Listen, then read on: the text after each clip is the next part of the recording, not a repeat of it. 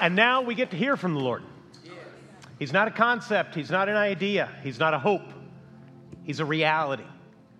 Jesus really is very much alive. What we celebrate on Easter is not somebody's idea of a way to keep a culture together and get peop- give people hope beyond a hard life for a better life to come. It's actually all true.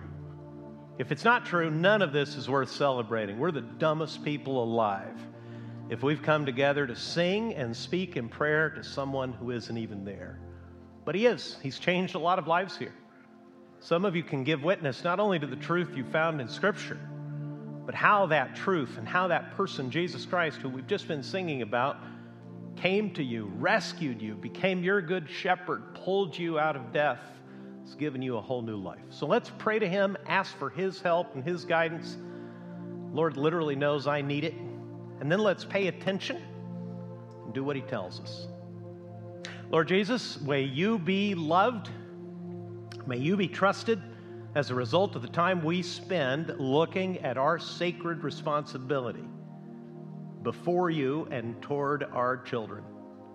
I pray that you would encourage everyone here, especially single parents, moms and dads, who bear so much, have so many pressures, so many limitations forced upon them, Lord, by schedules and budgets and simply the lack of energy to do it all. Would you refresh all the parents and the grandparents here, Lord, and would you give a special portion of grace and encouragement to those who are very close to giving up? I pray in Jesus' name. Amen. I am your fellow struggler. Anytime I open the Bible with you, you may occasionally have a pastor here who preaches from a position of expertise and mastery, but I'm not that guy. Everything I teach to you from the Bible is something I'm still learning to obey myself. I'm very far from arriving. And it couldn't be much more humbling to talk about fathering as a father, and I've got the further blessing, but it feels sometimes like a weight of responsibility as well. My family's in this church, so when I'm talking to you about fathering, my sons are sitting beside you listening. My in laws were in the first service. With any luck, my wife is in children's ministry. I'm not sure. that at least would be a break.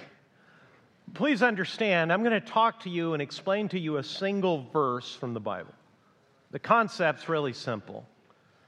We're going to take a couple other portions of the Bible to further understand it and hopefully apply it. But really, the responsibility that we have before us in the Bible is a single verse in the Bible this morning that I'm going to try to open up to you. It's just a single sentence, but every bit of it's countercultural. There's not one thing written, not a word written in this single sentence directed to fathers that our culture agrees with. If you open your Bibles in Ephesians chapter 6, verse 4, you'll see what I mean. Ephesians, please, chapter 6 and verse 4. Let me tell you where we are. We are in a letter that Paul wrote to a church in an unlikely place. This is an unlikely place in modern day Turkey, an unlikely place for there to be Christians. Idolatry was rampant. They were world famous for a temple dedicated to a false idol. Drunkenness seems to have been considered part of a religious experience. Guess those churches were popular if getting drunk was considered a spiritual state. Attendance was probably pretty good. Uh, sexual immorality was the norm. Fatherhood was tyrannical. Marriage was a, for many people, was simply a matter of convenience for survival in a harsh and brutal environment in the first century. And in, in that unlikely place, a Christian, uh, Christian church began to flourish. So Paul primarily talks to them about Jesus. There's, it's as timely as Twitter. There's undertones of racial, ethnic tensions that had roiled and divided the Ephesian church. And a big part of the message of Ephesians is that Jesus has brought together into one body Jews and Gentiles, which were the warring lines in the ancient world. All the Gentiles, in other words, non Jews, were included in all the promises, all the salvation, all the forgiveness, all the goodness of Jesus. And they were now part of one body and needed to learn to live as what they were spiritual family. That's the first half of the letter. The second half, like so many of Paul's letters, is practical. In Ephesians chapter 5, if you look carefully with me in Ephesians chapter 5, you'll see that about halfway through the epistle, Paul begins talking about the family and he gives husbands and wives in marriage their own responsibilities. He explains that husbands have the sacred, holy, high calling of loving their wives the same way Jesus loved the church, giving himself up for her. Marriage love, Christian love, and marriage is one man laying down his life one day at a time for one woman. Wives are to respond with respect to those husbands and to honor them as they would seek to honor the Lord Himself. Love and respect, the two ingredients that make marriage work. And in Ephesians 6, Paul addresses children and tells them that their great responsibility before God is to obey and honor their parents. In fact, he says the commandment to obey and honor your parents is the first commandment in the Bible that has a promise attached to it. God has promised long life to children who seek to obey and honor their parents. And then in Ephesians chapter 6, verse 4, we come to a verse written to parents in general, but very specifically to fathers. Ephesians chapter 6, verse 4. I've printed it in your handout. Would you read the Bible with me off of that bulletin? The Bible says, Fathers, do not provoke your children to anger, but bring them up in the discipline and instruction of the Lord. Once more. Fathers, do not provoke your children to anger, but bring them up in the discipline and instruction of the Lord. Every bit of this is countercultural. Fathers are told in a positive sense that they have a sacred responsibility before God. So, whether you're a dad or a mom or a grandparent, or in our fractured society where people can, of course, lose their families or be alienated and estranged from their families. If you have anyone younger in your life looking to you as a parent, who looks to you for the encouragement and the guidance and the wisdom and the protection that a parent should be giving. If you have anyone in your life like that, you can take this in principle into your own life. And what you're told to do, notice specifically it says fathers. And that's not a mistranslation, it's very purposeful. Paul could have written parents, he could have written fathers and mothers, but he chose specifically to address this verse to fathers. It applies, of course, to all parents. It applies to grandparents. It applies, as I've told you, to anyone who wants to mentor and disciple someone to follow Jesus along with them. Why did Paul specifically choose the word fathers to give this simple instruction? Because absence and neglect are the characteristic sin of fatherhood. It may be said in broad terms, of course, it's hard to generalize that where mothers may be more tempted to be indulgent, fathers are more often tempted to be neglectful or to be harsh and tyrannical. So, parents in general, but fathers specifically, are told fathers do not provoke your children to anger. That's how you don't do it. But here's the positive commandment. Here's what you're supposed to do if you have, like me, if you're a fellow struggle, a struggler in the joy of parenting, here's what we're supposed to be doing. You are supposed to be bringing them up in the discipline and instruction of the Lord. Bring them up literally means, Paul didn't write this in English, he wrote this in Greek.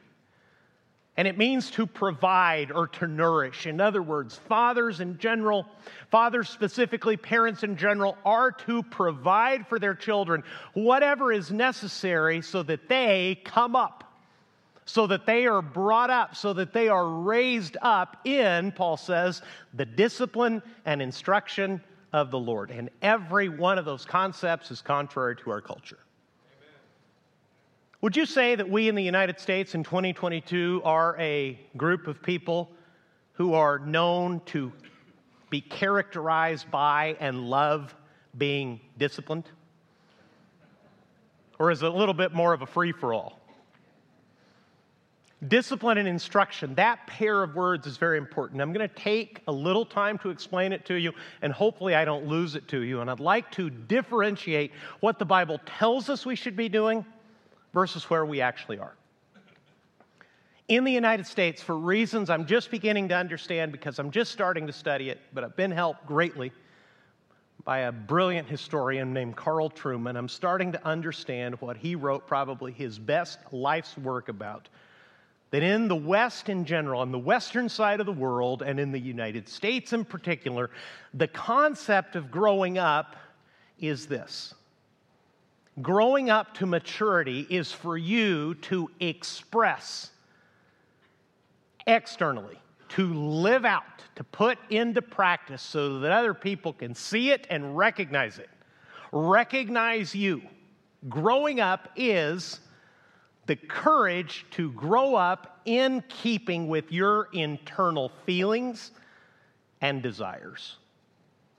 Whatever you feel, and whatever you want. Whatever is in, as every movie says, whatever is in your heart, you'll be fully grown when you are fully expressing whatever that is.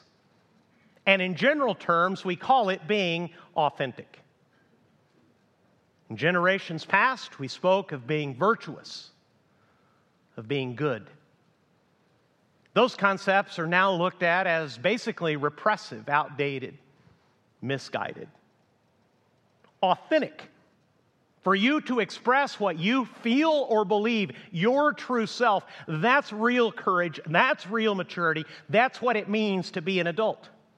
As a child, you may not know who you really are, you may not understand what you feel or you desire, but as you begin to explore your own feelings and your own thought life, in the measure that you live that out in front of other people, whether they like it or not. Bonus if they don't like it. But whether they like it or not, when you are your true inner self and everybody can see it and appreciate it, that's maturity, that's adulthood. Let's step back for a moment. Doesn't that sound like just about every Disney movie you've watched? There is a little boy, there is a little girl, there is a cute little animal. And the entire world misunderstands this boy, girl, or cute little animal. And everybody wants to hold them down, push them back, keep them from being their true selves. But through a great hero's journey of courage and, watch it, self discovery, they discover their true feelings, their true self, and usually through the gift of a moving soundtrack sung by that one lady that sings half of the Disney songs that everybody will be remember everybody will remember and be haunted by for the next 20 years at the end of the movie that person expresses his or her or its true self, and the whole world realizes they're wrong, and now you are to be celebrated because you are your true self. And if anyone tells you that your feelings, your desires are wrong or misguided, harmful to you, did not come from God, that's just more of repression and oppression, and that has to be cast off. Contrast that with this simple instruction Fathers, do not provoke your children to anger, but bring them up. You bring them up. They're little, they're ignorant, they don't know. You bring them up, you provide for them, you nourish them in two very countercultural words discipline and instruction. Discipline means the quickest way to understand that word and what Paul meant by it is the word training. In other words, training, if you've ever been trained to do anything, Training has good practices and things you are supposed to do, and then bad practices, things you're supposed to avoid. For instance, don't use electricity near water, would be a good thing to avoid. Wear your goggles, make sure that it's turned in, make sure that it's plugged in, make sure that the machine is off before you work on it. It's amazing the warning labels you see sometimes. Those warning labels always speak to history of someone who decided to do something so extraordinary that they had to put a sign up to tell everybody else never to do that. I told you a while ago I saw one in the airport at the airport that said, literally, I'm not making this up. This sounds like stand-up comedy, but I saw the sign with myself. I was getting ready to fly somewhere and I was looking out at the tarmac and there was a sign right in front of me that said, vehicles must yield to aircraft. Seems like a really great idea, you know? If he's got the 737 and you've got the baggage car, it would just make sense that the baggage can wait for the aircraft with 250 souls on board to come rolling by. But apparently, somebody said, I'm here first and I'm going for it. And I don't know if somebody got run over or 200 people got thrown out of their seats, but that's training, discipline, and instruction. In other words, that a parent's responsibility is to know the way of the Lord, is to know who the Lord is and through both positive and negative reinforcement, through pleading, through warning, through rewarding, and through also offering appropriate consequences, you are to teach those children to walk with the Lord. The word instruction is another word that not everybody's in love with. The Greek language that Paul is using there speaks of warning. In other words, it's not just the kind of teaching that you might be able to brush off as a college class you had that you didn't particularly enjoy. The idea is that a parent knows the way of life, knows how to avoid harm and death, and is warning their child. In other words, they're telling them to stop doing certain things or to modify their behavior and get back on track with what is true and good and best. It's a very simple concept. It's really strange that discipline and instruction are literally, in many homes, the last thing we want to apply to the family. Nobody who's ever taken a job who hasn't been trained in the work they're going to do expects to be celebrated on their first day. You ever been trained to do anything in a job? I almost promise you, when you showed up knowing nothing, and started doing your best before you were fully trained, it's very unlikely that the manager said, Wow, we'd never thought of doing it that way. Everybody gather around. See what she's doing? That's what we should have been doing all along. No, the young adults I spend time with, as they edge into their new careers, they talk about learning curves. They talk about feeling afraid. They talk about feeling stupid and feeling the fear of being embarrassed because they don't yet know what they're doing. Fathers, do not provoke your children to anger, but bring them up in the discipline and instruction of the Lord. In other words, your job, mom, dad, grandparent, but your dad, your job in particular, dad, is to know who the Lord is and provide an environment through training and instruction with positive and negative reinforcement to keep your child on the path following hard after Jesus. Our culture is so far removed from loving discipline that it has actually created secular pundits and experts to provide the lacking discipline in our society. I'll give you two examples. And one of the guys got a cheer. And I felt a little bit embarrassed to have to correct whoever it was that was cheering because it could be a dangerous thing. There's two cultural mavens, wildly popular authors, video makers, podcasters that have captivated a very large segment of American society, particularly young men. One of them is named Jocko Willink. He's a retired commander. He was a Navy SEAL. If you saw the movie American Sniper, he was Chris Kyle's boss. He's a formidable person and he's made a very lucrative and important career after his military service with one phrase that he may or may not know is straight out of the Bible. His phrase is discipline equals, anybody know this? Freedom. Fully a third of the first congregation, people, the people in the congregation that came to the first service, fully a third knew who Jocko Willink was. Now, his thing is get up early, eat protein, lift weights, swing kettlebells, and especially practice jujitsu. And wherever you apply discipline, you will be free. That's in the Bible in Psalm 119. The other cultural maven is a psychologist in Canada named Jordan Peterson. And that's where the cheer came up. Jordan wrote a wildly successful book years ago called 12 Rules for Living. One of his rules is this simple make your bed. Now, why would anyone get rich telling people basic things? Because in a culture that has succumbed to what Carl Trueman calls expressive individualism, where full maturity is just doing whatever you feel internally is best, is going to need someone to say what's in bounds and what out, what's out of bounds, what is true and what is not, what gives life and what brings death. And the good news is, God already spoke to it. Your job, Dad, is to not provoke your children to anger, but instead to bring them up in the discipline and instruction of the Lord. Now, you may have noticed I've spent all my time in the second half of the verse. I've missed and avoided the first part. Fathers, do not provoke your children to anger. That's really what I want to talk to you about because if you're going to provide the training and the teaching and the instruction and the cajoling and the pleading and the praying that leads any child to follow Jesus, you need to know this first. No child has ever been angered into following Jesus. Anger in your heart does not a Christian disciple make. If you parent with anger, you are parenting contrary to the heart of your own Heavenly Father. You're giving your children a false picture of who God is, and you're making it far less likely that they would want anything to do with them.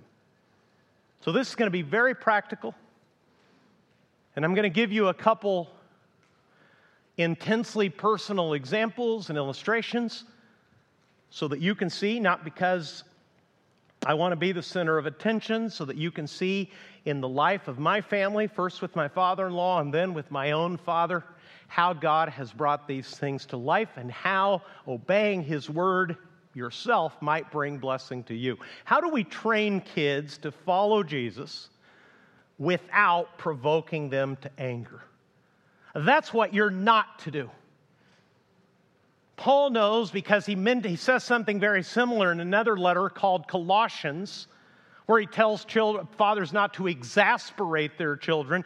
Paul knows that as parents, and especially dads, undertake the sacred task of parenting, the danger for dad is going to be to be an angry dad and to try through tyranny rather than training to bring his child along. How do we avoid that? Number one, be consistent not disengaged or erratic.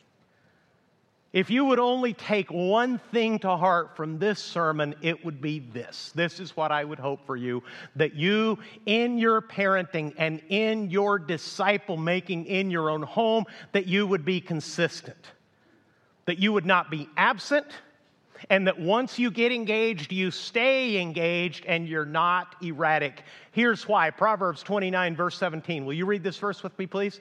The Bible says, Discipline your son, and he will give you rest. He will give delight to your heart. The point of disciplining your children is not to ruin their lives. That's something you'll have to explain to your children over and over again from the time they are very small up through the teenage years, perhaps even into their 20s. The boundaries you are providing, if they are proper and true and good and pleasing to God, are never meant to ruin his life. It is only allowed, they are only placed there so that you can enjoy them and they can enjoy you. Discipline your son, and he will give you rest, he will give delight to your heart. Do you want to enjoy your kids? See, enjoyment, delight in children, that's a fog cutting question. Here's one to go home on that I didn't ask the first service.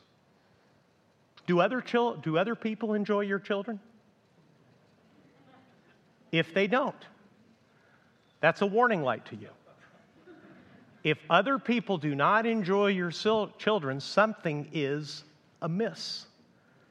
children who are well taught, well loved, well corrected, who feel safe in the boundaries and the instruction that their mom or dad or grandparents or guardian provide, they will feel safe and they are much more likely not only to enjoy their lives, but to be enjoyable to other people. When I was a child, my parents, knowing that I hated the dentist, took me to a pediatric dentist in El Paso, Texas, who had turned his dentist's office basically into a giant playground filled with toys. The walls were festooned with cartoons. He had a popcorn machine. It was, it was amazing. And I hated every minute of it. He had all kinds of jokes and funny things on the walls, and the one that stuck with me all these years later, he had a big sign that said, You should only brush and floss the teeth you want to keep. that stuck with me. And in the first service, we had a dentist sitting right over there, and I think that was his favorite part of the sermon. He is in deep agreement with that principle. It's the same with parenting. You should only discipline the children you want to enjoy. If you don't care to enjoy them later in life, if you don't want to be proud of them when they're older and you're older, leave them alone. Let them follow the desires and the feelings of their own heart. Let them blow in the wind like a leaf as their feelings and desires and cultural impressions of themselves are forced to change by whatever is vogue, whatever is in vogue, whatever is current and up to the minute at that moment. And I promise you, they'll hate your life. They'll hate their life, and you won't enjoy them one bit. It's the consistency that wins. Here's the story, and it's a real shame that my son, who is the star of this story, happens to be home today to hear it because he's the protagonist. Told you this story before, but I'm going to ask you to indulge me again because it's the single best parenting advice I've been given in my entire life with every conversation I've had and every book I've read. When my wife and I were missionaries, we only had one son. Our older son was about two years old, and we were living in Odessa, Texas with my in laws. They were in the first service, so they had to endure this story while I told it. Now it's my son that gets to, uh, gets to enjoy it. My son's an infantry officer now in your United States Army, and his appetite for courage and physical daring was very much in his little heart from the time he learned how to walk. What I'm trying to tell you is he was like the 10 plagues of Egypt compressed into one little human body. And the trouble with that was my in laws then and now keep one of the most beautiful homes you've ever seen. It's like better homes and gardens all the time. I've never seen it messy. And we've done our best as a family to mess it up, and they get it right back. I mean, they're never the people that have to scurry and straighten up because company's coming over. They're ready to host all the time. Do you know these people? I am not these people, so I admire them. But now we're living in their house with this little commando uh, in, in seed form. And I was sitting in the living room with my in law, uh, with my father in law, and Ryan came tearing down the hall, literally just knocking over and somehow dirtying everything in his wake all the way down. His mother was in hot pursuit, screaming at him to stop. Stop physically running, stop doing what you're doing, stop, stop, stop. And it's like watching race cars go by. He, we, we're sitting in the, in the living room talking. We just, there they go. Sounds like she caught him. Okay, sounds like he's being dealt with. And I, out of embarrassment, said, Man, parenting. Hard job, huh? And Pastor Cecil Maxey looked at me in utter bewilderment and said, I never thought of it as hard. I said, What? because he raised three kids. He said, Bruce, I did my best to always help my girls understand what the Lord wanted them to do and how I expected them to obey me. I worked at every age to make sure that they understood that. Listen, and as soon as they disobeyed me, I disciplined them so that we could get on with it and enjoy the rest of our day. Do you hear that? To make the standard, what God says and what God wants, abundantly clear at every age. It's different between a five year old and a 25 year old. but to make it abundantly clear so that the child at any age could understand it. And then, when there was willful disobedience, not childlike forgetfulness, not frailty, not ignorance, when there was willful disobedience, parents, that's the battle you got to win every single time. Then discipline, then correction, then training is given, but here's the magical part so that we can enjoy the rest of our day. In other words, this isn't going to hover as a threat. This isn't going to be a day long resentment. It's going to be like this oh, that's a shame. We've talked about this so many times. You can't speak to your mother like that. You lied. You know that God wants us to be truthful. Here's the correction. Here's the training. Here's the consequence. Oh, thank God that's over. You want to get some ice cream? and you get right back to enjoying your day. What are many parents doing? I see it in Target. For some reason, it's always Target. parents, sounds like you've seen them too. Parents in Target are doing this. They are teaching their children to delay obedience. Here's what I mean don't do that. I'm going to start counting.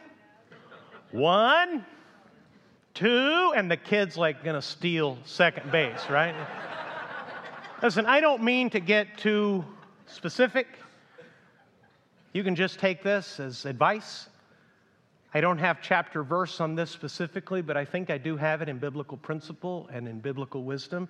When you teach your children to act like that, all you're teaching them to do is to delay obedience. That's not going to work in the workplace.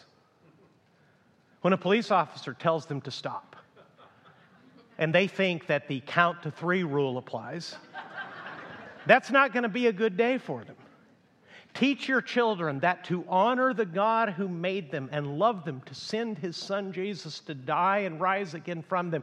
Teach them as soon as they understand what God wants them to do to wholeheartedly obey it. Number two, moving more quickly, be positive, not harsh. According to research published in, by Harvard University, it takes five positive interactions to for most people to balance the scales between one negative interaction. Everybody knows that. You come in for a job review, they spend three minutes telling you what you're doing right, and then right at the end, they say, Hey, there's this one thing I need you to work on. What do you leave remembering? one thing that you came up short on. That hurts. That plays over and over and over and over in your mind. As a parent, in life, but especially as a parent. Be positive, not harsh. You're training them, you're not a tyrant. Here's how James explained this principle in all of life. Know this, my beloved brothers, let every person be quick to hear, slow to speak, slow to anger, for the anger of man does not produce the righteousness of God. What if, as a parent, you decided that this verse applies to your relationship with your children as well? And when you were having conflict with your children, you were quick to hear them. Before you jumped into the lecture, what if you explored this idea? What were you thinking? What was that about? Why are you so upset? Why is this so hard for you? Why you seem way more defiant than usual.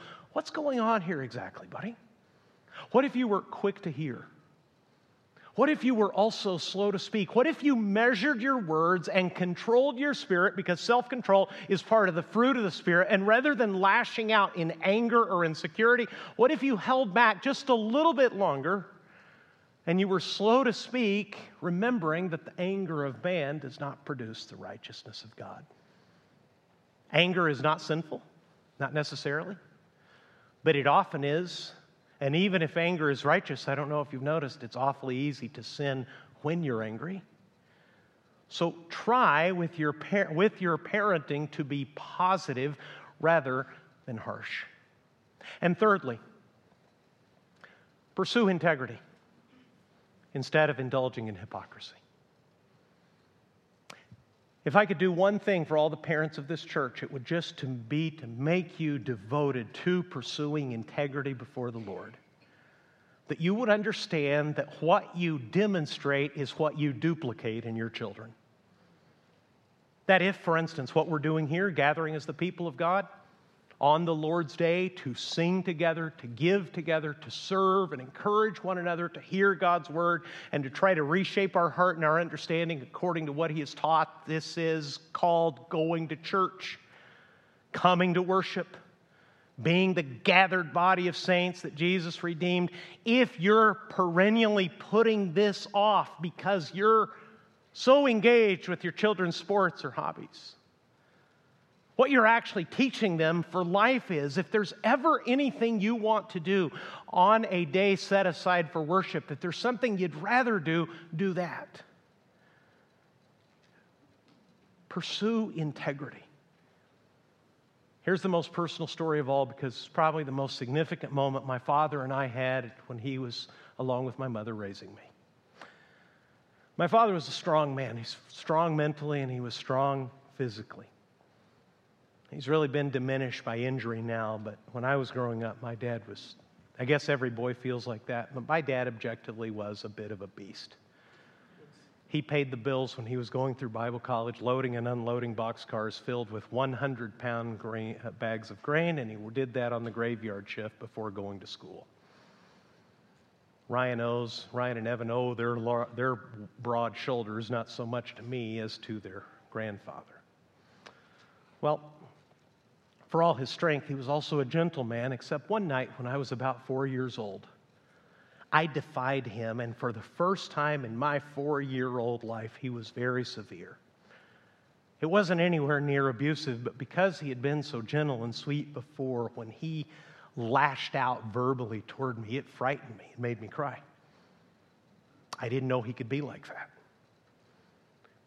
And here's what made all the difference when my father realized how harsh he had been and how harshly I had taken it into my little four year old heart and mind, my dad, grown man, knelt down in front of me. I'm 52 now, and I still remember this. I remember the shoes that were on the floor. I remember the paint on the walls. It's seared into my memory as one of the defining moments of my life. He said, Buddy, I am so sorry I did that. That was wrong Will you forgive me? And there were tears in his eyes. When I saw tears in my strong father's eyes, guess what showed up in mine? And I still remember throwing my little arms around him and crying for relief and joy that the momentary anger and harshness I had not seen was not going to characterize my father. We spent the rest of the night with me laying on his left arm while he read me as many comic books as it took for me to go to sleep laying beside him. Why am I telling you that story? Because my father, like every father, including this dad, is not a perfect man, but he had integrity to ask forgiveness when he was wrong. So maybe you're sitting here and Father's Day is hard for you because you're filled with regret. I can tell you it's an awkward thing with my son sitting here. The things I most regret about my own fathering are the harshness, the anger, the hurt that I did. If I wanted to defend myself, I would only say this the urgency, the anger, the wrath that poured out of me at times and wounded them was only urgency because I so desperately wanted them to avoid what I saw as disaster.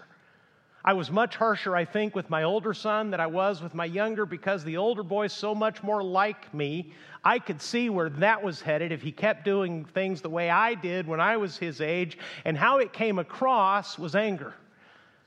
And I'm not excusing it because it was the wrong thing to do and it was the wrong way to do it. My parenting in those moments did not remind my sons of Christ. And if your parenting is really Christian, it will remind them of Jesus Christ. And when it doesn't, if you will ask their forgiveness, and if you're sitting here sad because your life is filled with regret, what if you did the Christ like thing and humbled yourself later today with a phone call or a text message and said to your adult child, I heard some things today in church that made me reflect and regret some of the things I said and did when I was raising you. I'd like to talk to you and ask your forgiveness. Don't make it up if you don't have much to apologize for, but if there's a barrier between you and some of your children, consider what part you might take by rejecting hypocrisy and instead pursuing integrity. Perfection's not on the table for any of us. I already told you we're all fellow strugglers in this journey. Let me invite you to Christian parenting in the name of Jesus that reminds your kids of Jesus so that they learn how to follow him. Let's pray together. Parents, can I give you just a moment to pray for your kids? Maybe reflect on actions you may take. If you don't know Jesus for sure, if you're not certain that Jesus is your Savior and you've been putting him off, could I invite you to trust him this morning? Parents, grandparents, mentors of all kinds, but especially dads, could I invite you to join me in putting a marker down in the ground today and saying, Whatever my faults and sins and regrets were in the past, I heard my marching orders from God, and I'm going to move forward as best I can in obedience. Father, I pray that you would bless all the families that are here, that you would fill them with joy and a holy resolve, even if at the beginning it's a little bit painful to change their ways as needed, and to be encouraged in everything that they're doing right in your name. Lord, we're a church with as many as four generations present in it. We're grateful for that. Help those of us who have the privilege and responsibility of having the eyes of others upon us to walk carefully with you. Help us nourish and discipline and train and correct and encourage and bless those coming behind us so that we would be the people of Proverbs who walk in integrity and see that our children are blessed coming behind us. I pray this in Jesus' name. And Crosspoint said, Amen. Dads, happy Father's Day. God bless you. Enjoy.